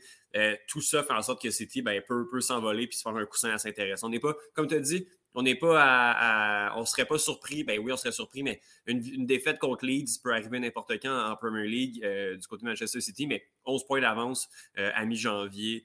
Euh, j'ai beaucoup de difficultés à voir, les hommes de, de Pep Guardiola trébucher cette année.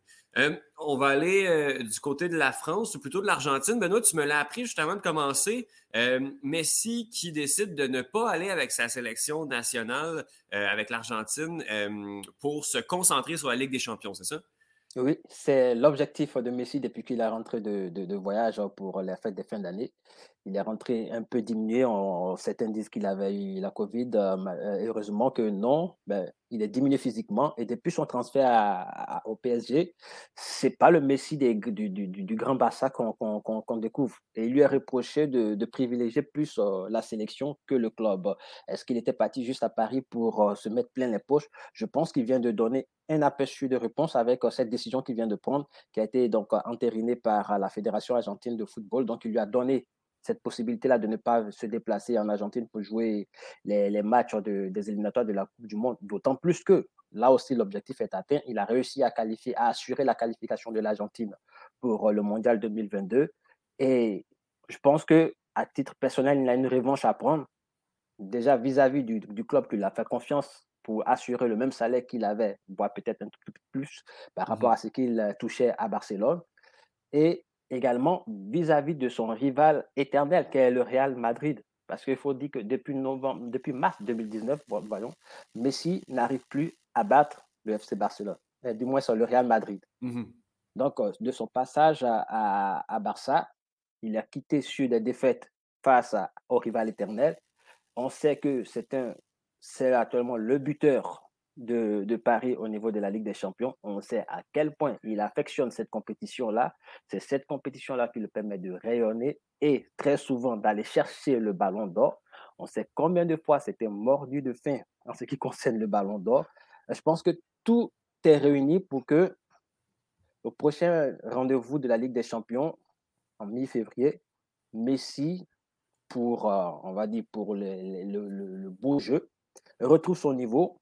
Et pour les, les, les fans du Paris Saint-Germain, qui j'espère freiner aussi le collectif du Real Madrid, surtout son duo Benzema Junior et Vinicius. Et c'est de bon augure pour euh, le PSG. Et moi, ça me fait dire également que on aura peut-être, avec cette décision qu'a pris Messi, on aura le Messi que tout le monde attend. Ce ne sera pas un Messi qui va faire des sprints, mais ce sera un Messi qui va, sur un éclair de génie, faire basculer les, matchs. Ça sera bénéfique pour la première, pour la Ligue des Champions, surtout pour, ce, cette double confrontation qui s'annonce. Et ça sera peut-être aussi bénéfique pour la suite de la Ligue 1. Ça va peut-être donner encore plus envie à tous ceux-là qui n'aiment pas trop regarder la, la, la, Ligue 1, d'aller voir les arabesques de, de Messi durant donc, euh, la suite de la saison. Si tu te souviens, je me dis, quand on se quittait pour euh, la, trêve euh, de la fin d'année, on se disait que la prochaine, la deuxième phase de, de, de la saison sera celle-là où on verra si Messi veut réellement s'imposer, veut réellement mmh faire ce qu'il a fait à Barcelone, au PSG et avec cette décision qu'il vient de prendre, euh, je pense qu'on a déjà des débuts de, réponse. Maintenant, on verra si, et là encore c'est un gros si, euh, Pochettino arrive réellement à l'utiliser comme il se doit. Mhm. On sait que Messi peut faire la différence à tout moment, mais jusqu'à ce jour, Pochettino, avec tout l'effectif qu'il a, il a du mal à imposer son jeu. Mhm. Donc pour moi, c'est ça c'est un suspense, c'est un, on va dire, c'est, une table placée qui annonce, on va dire, du bon jeu, on l'espère, pour euh, cette double confrontation en Ligue des Champions face au Real Madrid. Et je, je, le dis encore, Messi reste sur euh, une série de défaites face à cette équipe-là, plus de victoires depuis 2019. Ça fait beaucoup d'années quand on sait l'orgueil du joueur. Et on sait également que le Real ne veut plus s'arrêter dans ce bon chemin. Et que Antelotti veut donner la chance à tous ses joueurs de montrer qu'ils sont capables de rivaliser avec les meilleurs. Mmh et, et, ça, pour moi, c'est quelque chose d'assez excitant. Je reviens sur Ancelotti pour, pour, montrer combien de fois il essaie d'impliquer tous ses joueurs, même si Messi, aujourd'hui, avec cette décision qu'il a prise, va requinquer l'ensemble de l'effectif parisien ben, quand vous avez un entraîneur qui vient dans un vestiaire pour s'excuser auprès d'un joueur qui n'a pas du temps de jeu, c'est ce qu'Ancelotti a fait, mm-hmm.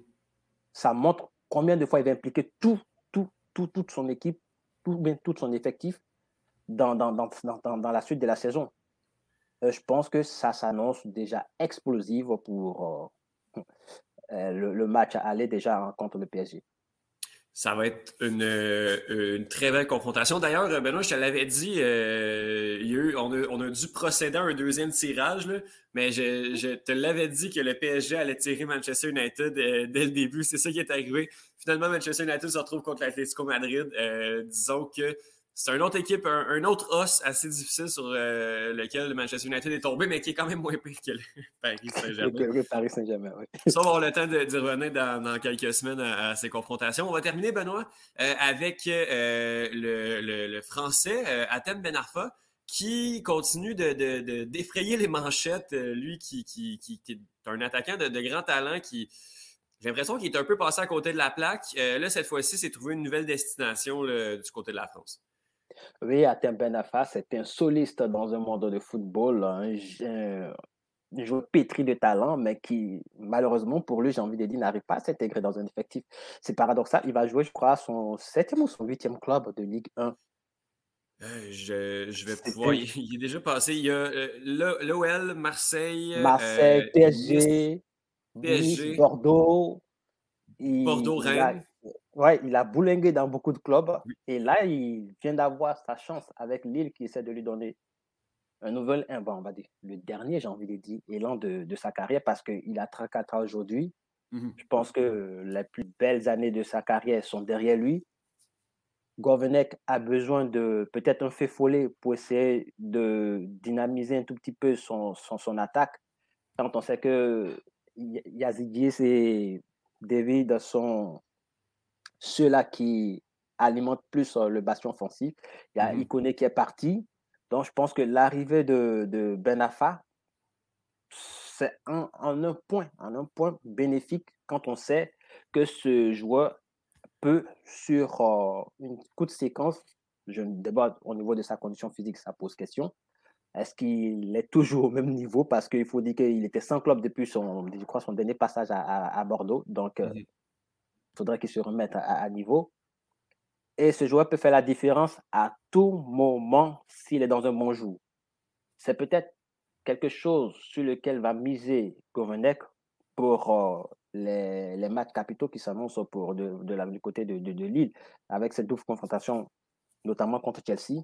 Oui. Je pense que ça trottine un tout petit peu dans la tête des dirigeants pour essayer de, de mettre ce, ce joueur-là dans l'effectif. On sait que sur une- un coup d'inspiration, il peut déstabiliser une défense. Et quand on connaît la forme actuelle de David, ben, s'il lui donne de bons ballons, ça sera productif. Lille Mhm. aujourd'hui est très, très, très, très loin au niveau du championnat. Donc, le titre s'est oublié. Ils ont la possibilité de déjouer les pronostics au niveau de la Ligue des Champions. Ben, si Ben Affa arrive à le faire, ça sera bénéfique pour Lille et ça sera aussi bénéfique pour lui parce que je pense que il doit aller dans cette équipe-là avec un état de revanchard, même si lui-même il dit que c'est pas pour il a une revanche à prendre à- contre personne. Je pense qu'il doit être animé par cela. Je pense que intérieurement, secrètement, il veut prouver, il veut montrer que de la génération 87, quand je parle de la génération 87, je parle de lui, Benzema, Nasri, Menez et autres. Euh, je pense qu'il était celui-là qui était au-dessus du lot.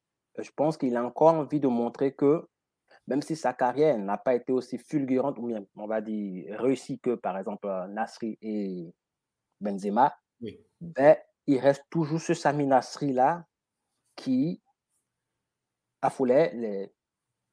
s'aimait la panique voilà, du moins dans, dans, dans, la- dans les défenses. Mhm. C'est juste ça. Moi, c'est une curiosité. Nasri à Lille, ça sera une curiosité.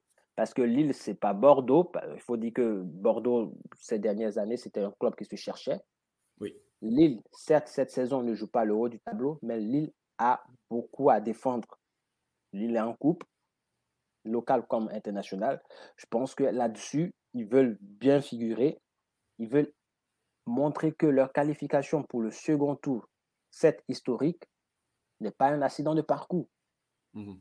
Et je pense que ce joueur-là, qui revient, qui a une autre chance, une énième chance, j'ai envie de dire, pour rebondir, pourra la saisir pour, euh, en fait, donner raison à Gouverneur qui lui a fait confiance et à la direction de Lille également, qui a misé sur lui pour euh, essayer donc de finir cette, euh, cette, phase du, championnat ou de la saison en.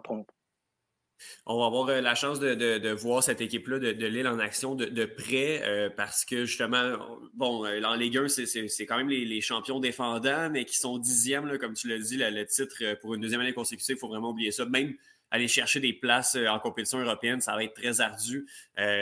Puis bon, je pense pas que Lille va remporter la Ligue des champions quand même, mais on ne sait jamais ce qui peut arriver contre, contre Chelsea, puis, puis voir le, le parcours de, de cette équipe-là. Donc, on va avoir la chance de voir euh, euh, Atem Ben Arfa euh, en, en action. En tout cas, je l'espère bien là, dans la double confrontation contre Chelsea. Puis notamment, on en parle beaucoup, le joueur canadien Jonathan David, qui, je ne crois pas qu'il soit le premier, le meilleur buteur de la Ligue 1 cette année, mais qui n'est Si, pas si est- loin que ça. Oui, oui. bon. Il est, il est le meilleur buteur de la Ligue 1 et c'est tout en son honneur parce que on, se rappelle quand il est arrivé sa première saison, les gens disaient Lille a dépensé 21 millions pour un joueur qui a du mal à s'exprimer et moi je pense que cette saison-ci, il a vraiment cloué le bec à tous ses détracteurs.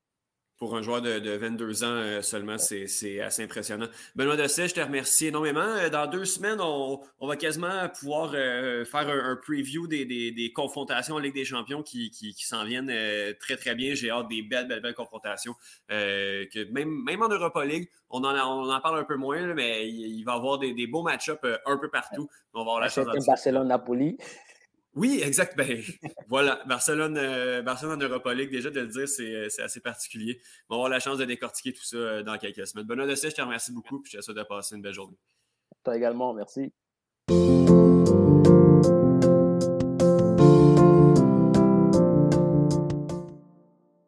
À un peu plus d'une dizaine de jours euh, du lancement, on est là. On est là, ça va bien. Tout se passe euh, à merveille. Les Jeux olympiques euh, d'hiver de 2022 à Beijing, euh, en Chine, vont bon train. Les préparations ne se font pas en plein pic de COVID. les athlètes, les journalistes ne vivent pas un cauchemar en arrivant sur place. On en jase avec Justine Lompré. Salut Justine, ça va bien? Salut, ben, vous, ça va bien toi? Oui, moi, ça va bien. Oui. Moi, ça va bien. Si je suis l'organisateur des Jeux olympiques ou je suis un journaliste qui doit se déplacer, j'ai un peu moins de plaisir. moins. Mais, mais bon, là, je suis dans le confort, euh, je suis dans le confort chez moi et je vais me contenter de regarder ça dans mon salon. Euh, qu'est-ce qui. Qu'est-ce qui se passe? What the hell? What the hell? Écoute, premièrement, ça commence avec la Chine qui accuse le Canada euh, d'avoir amené Omicron chez eux. je ne sais pas si tu as vu l'histoire passée, comme quoi il y aurait un colis de Post Canada qui contenait des traces d'Omicron qui auraient été découvert en Chine. Donc, c'est de notre faute. ça prend un coupable. Ça part bien. Et c'est le Canada. Oui.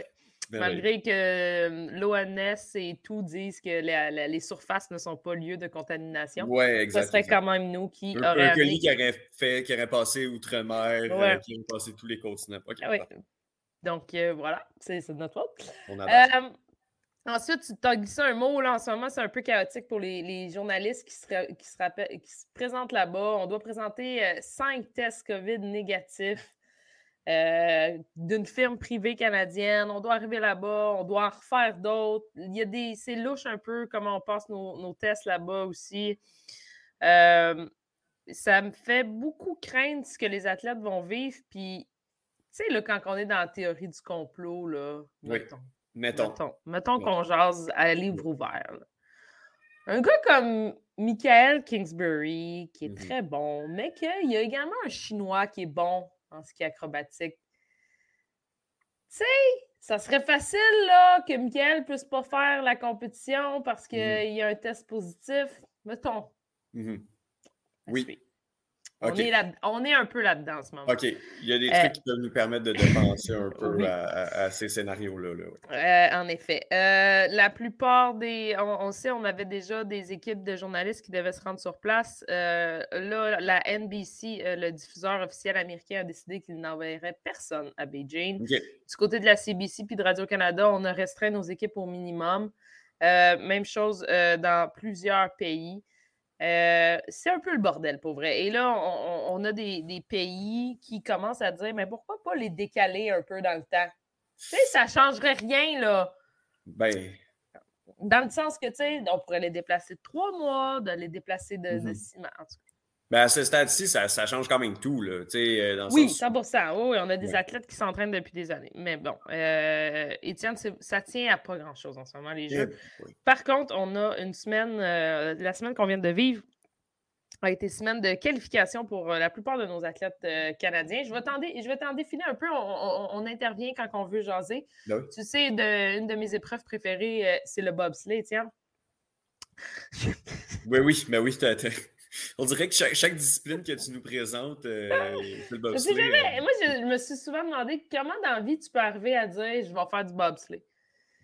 Faudrait qu'on demande à Étienne Boulay. Euh, non, pas Étienne Boulay, comment il s'appelait? Samuel Giguère, l'ancien joueur de football euh, de l'Université de Sherbrooke et de, des, Alouettes. Je, crois bien qu'il a joué pour les Alouettes. Il avait, il avait, fait des essais avec l'équipe Canada pour le bobsleigh. Mais tout ça pour dire. Euh, Justin Scripp de Summerland en Colombie-Britannique et, son équipe sera de, du bob à 4 masculin. Christopher Spring également, je te nomme juste le, leader de l'équipe. Donc, Christopher Spring également de Bob à 4. Euh, Taylor Austin et son équipe euh, seront aussi en Bob à 4. Donc, on a trois équipes en Bob à 4 masculin. Euh, on a euh, en bob à deux féminins l'équipe de euh, Christine De Bruyne, également de Cynthia Appia, de Melissa Lotals et, et voilà. Non, excuse-moi, il y en a une. non, c'est tout. On a trois équipes de bob à deux. on a en skeleton. Oui, ça, ben, bobsleigh, luge ou skeleton, Justine? Celui que t'es dos. Ça, coucher sur le dos, ça, c'est skeleton? Non, je pense que le ton, c'est sur le ventre. Euh, ah oui, skeleton, c'est sur le ventre. Luge, moi, je trouve que la luge, c'est pire que le skeleton. Ah ouais? Ça me fasse ah, ben, devant, là. Oui, mais en même temps, la luge, tu vois pas vraiment où tu t'en vas, tu sais. Ok, ok, ok. Ok, tu m'as convaincu.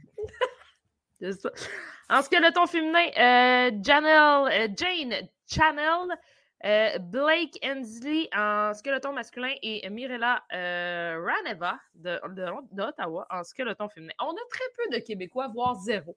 Euh, c'est pas un sport qu'on ben, pratique, c'est ça, hein, c'est ça que ben, ça m'amène un peu à ce que tu, disais il y a quelques minutes. Là, à, à quel moment quelqu'un décide de faire du bobsleigh. c'est un peu moins dans, dans, la culture, mais encore là, c'est ça. Ben, tiens, il faut que tu aies une piste.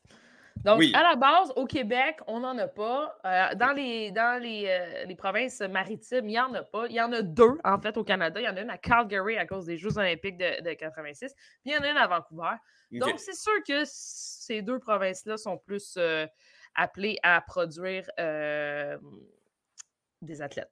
Oui, oui, clairement. Tu te souviens, Étienne, de la fameuse histoire de Humphrey, la bobbeuse canadienne qui a gagné deux médailles d'or et une médaille d'argent avec l'équipe Canada, qui est rendue américaine, qui a demandé sa citoyenneté ah américaine après, après s'être plein d'harcèlement euh, psychologique et euh, de son entraîneur à Bobsleigh Canada. Euh, Bob C. Canada qui avait euh, licencié cet entraîneur-là. Une autre, euh, une, autre, belle, histoire. fédération canadienne qui, ben, dans le sport en général, mais au Canada, on, on, commence à avoir un bel historique là, au sein des, des, fédés canadiennes. J'adore ça. Étienne, je te parle de ski parce que c'est 13 skieurs alpins et 8 en ski cross. Ah, peut-être que je peux te dire c'est quand les compétitions de bobsleigh quand même, c'est ben important. Oui, allons-y. Ben, allons ça aura lieu du côté du centre de glisse de Yanging. Okay. Yanging. Je pense, je pense pas que tu as le droit de prendre cet accent-là. Yang Ben, Yang Ging! Oui, c'est bon. Oui, c'est parfait. parfait. euh, les épreuves de skeleton masculin et féminin, ça, va être du 10 au 12 février. Et euh, le bobsleigh, bon, ça sera par la suite du 13 au 15 et du 18 au 20 février. OK, c'est quand même tard. Euh, on, on, commence pas avec ça. Là. Oh non, non, non, non. Bon. Non, non, non, non. Super. OK. Je te disais que nous avions 13 skieurs alpins et 8 en ski cross mm-hmm. qui vont représenter euh, le Canada. C'est Canada Alpin qui a, euh, qui a, nommé euh, ses équipes cette semaine. du côté de l'équipe canadienne de ski alpin, Marie-Michel Gagnon, qu'on connaît bien, qui est la québécoise. Euh, Laurence Saint-Germain aussi, une autre, une autre québécoise. Sinon, euh, Valérie Grenier également. Euh, je t'épargne les autres noms parce que j'ai aucune idée qui elles sont. Merveilleux. Mais on a Brodick Thompson, qui est l'autre Canadienne qu'on peut peut-être connaître. Étienne, si je te mentirais si je te disais qu'on avait des chances de médaille, euh, à moins que Marie-Michel Gagnon euh, nous, sorte, euh, nous sorte une performance incroyable. on vise des top 10 et des top 20 du côté de, de l'équipe canadienne. C'est juste des femmes que je te nomme, Étienne. du côté de, l'équipe canadienne de ski cross, tu sais, on est, on est depuis, depuis le, début de cette épreuve à, Vancouver, on, est champion olympique. On n'a pas perdu encore. Donc, euh, on, vise une autre médaille olympique. Marielle Thompson va leader cette équipe-là, euh, ancienne médaille d'or olympique. Euh, Anna Schmid et Jared Smith, Schmid, excuse-moi, vont, être, vont être également là. pas de Québécoises à ce niveau-là. Donc, je, t'épargne toutes les. Mm-hmm. Est-ce que tu aimes ça, Étienne, le ski cross? Ben écoute, je ne suis pas disons, mis à part, euh, mis à part les, les, les boss, euh, les, les, épreuves de, ski boss au ski acrobatique, je, regarde un, peu moins ça. Euh, je te dirais. je, mais reste que, reste que ce sont des athlètes qui. c'est fascinant, là. Puis je voulais un peu avoir la discussion avec toi là-dessus. on, parle un peu des, des, sports de, de, glisse, là, où on se dit que justement, là, ça, ça semble assez dangereux.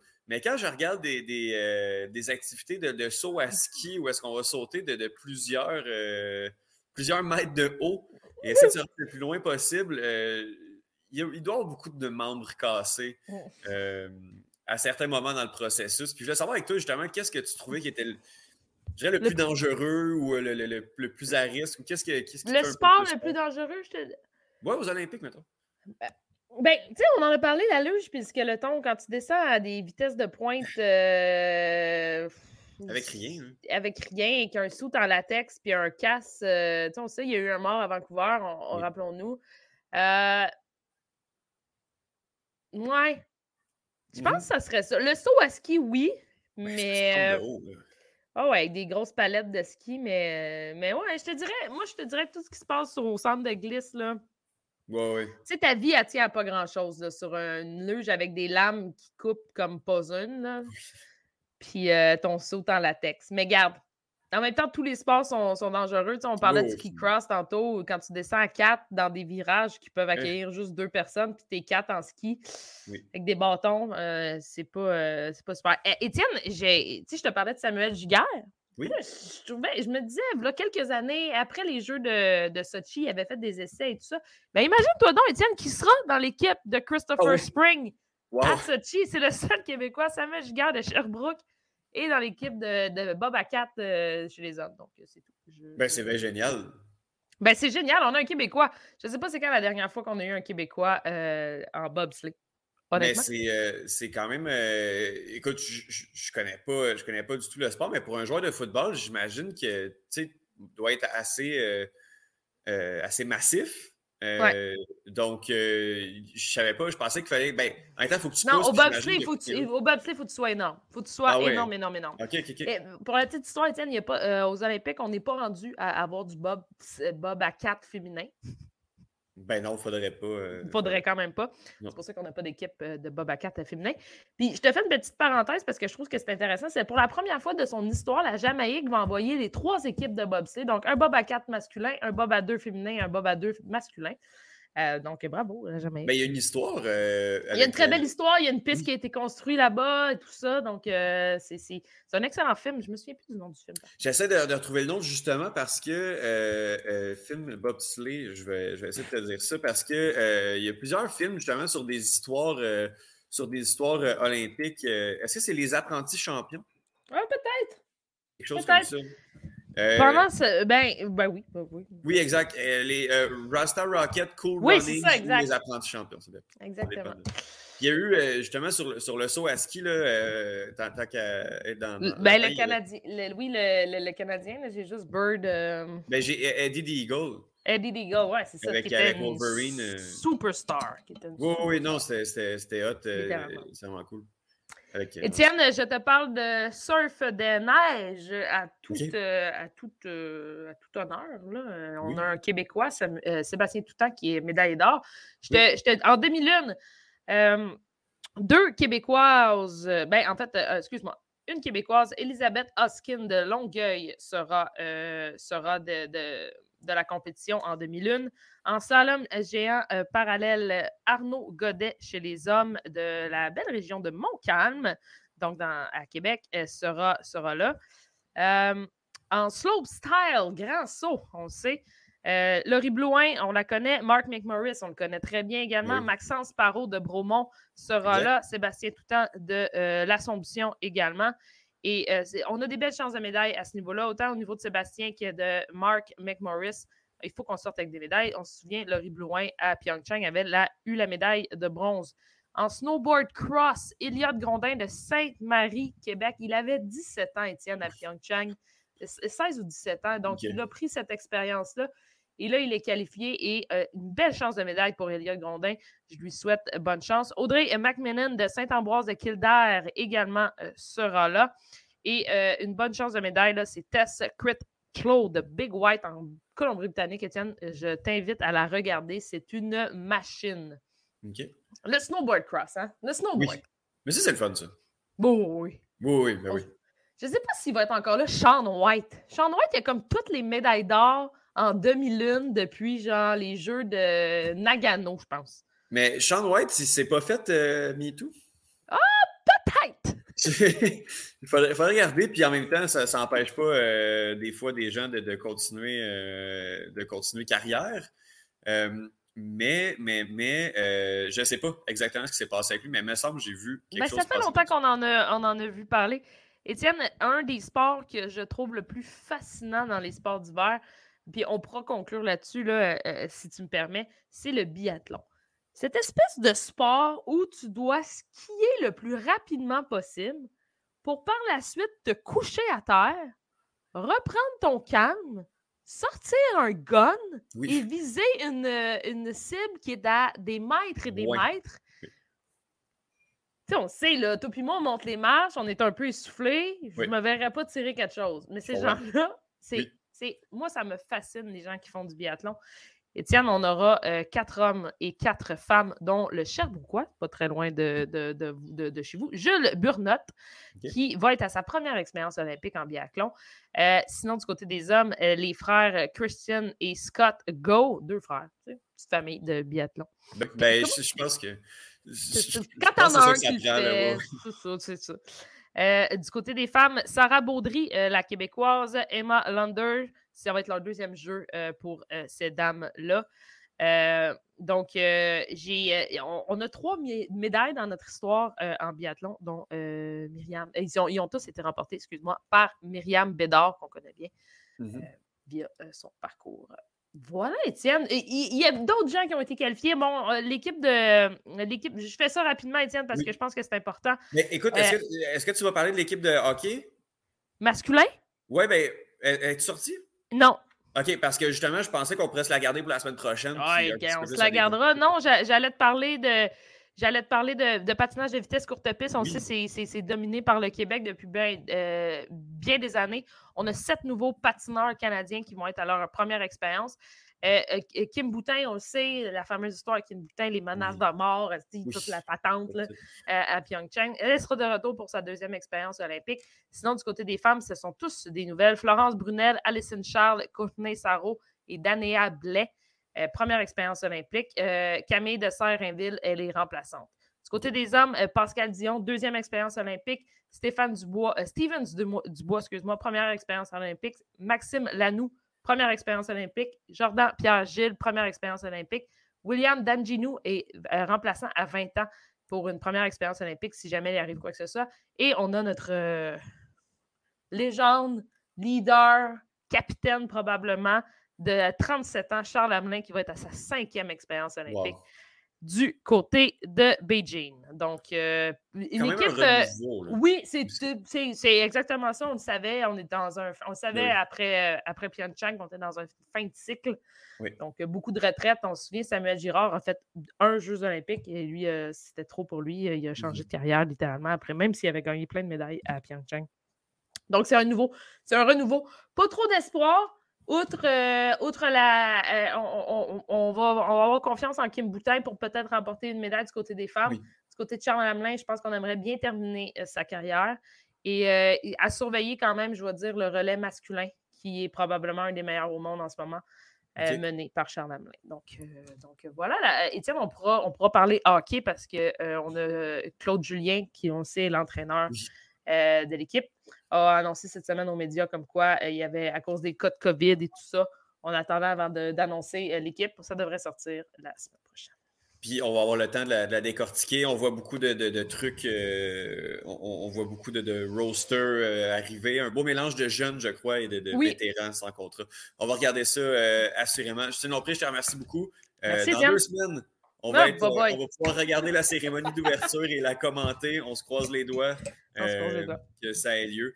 non, on se les croise, mais pas trop serré parce que Des fois, ça peut être. Ça c'est ça. C'est ça. Puis, Justine, pour que tu dises ça, la situation est très grave. Je sais pas là. je te remercie beaucoup. On se reparle très bientôt.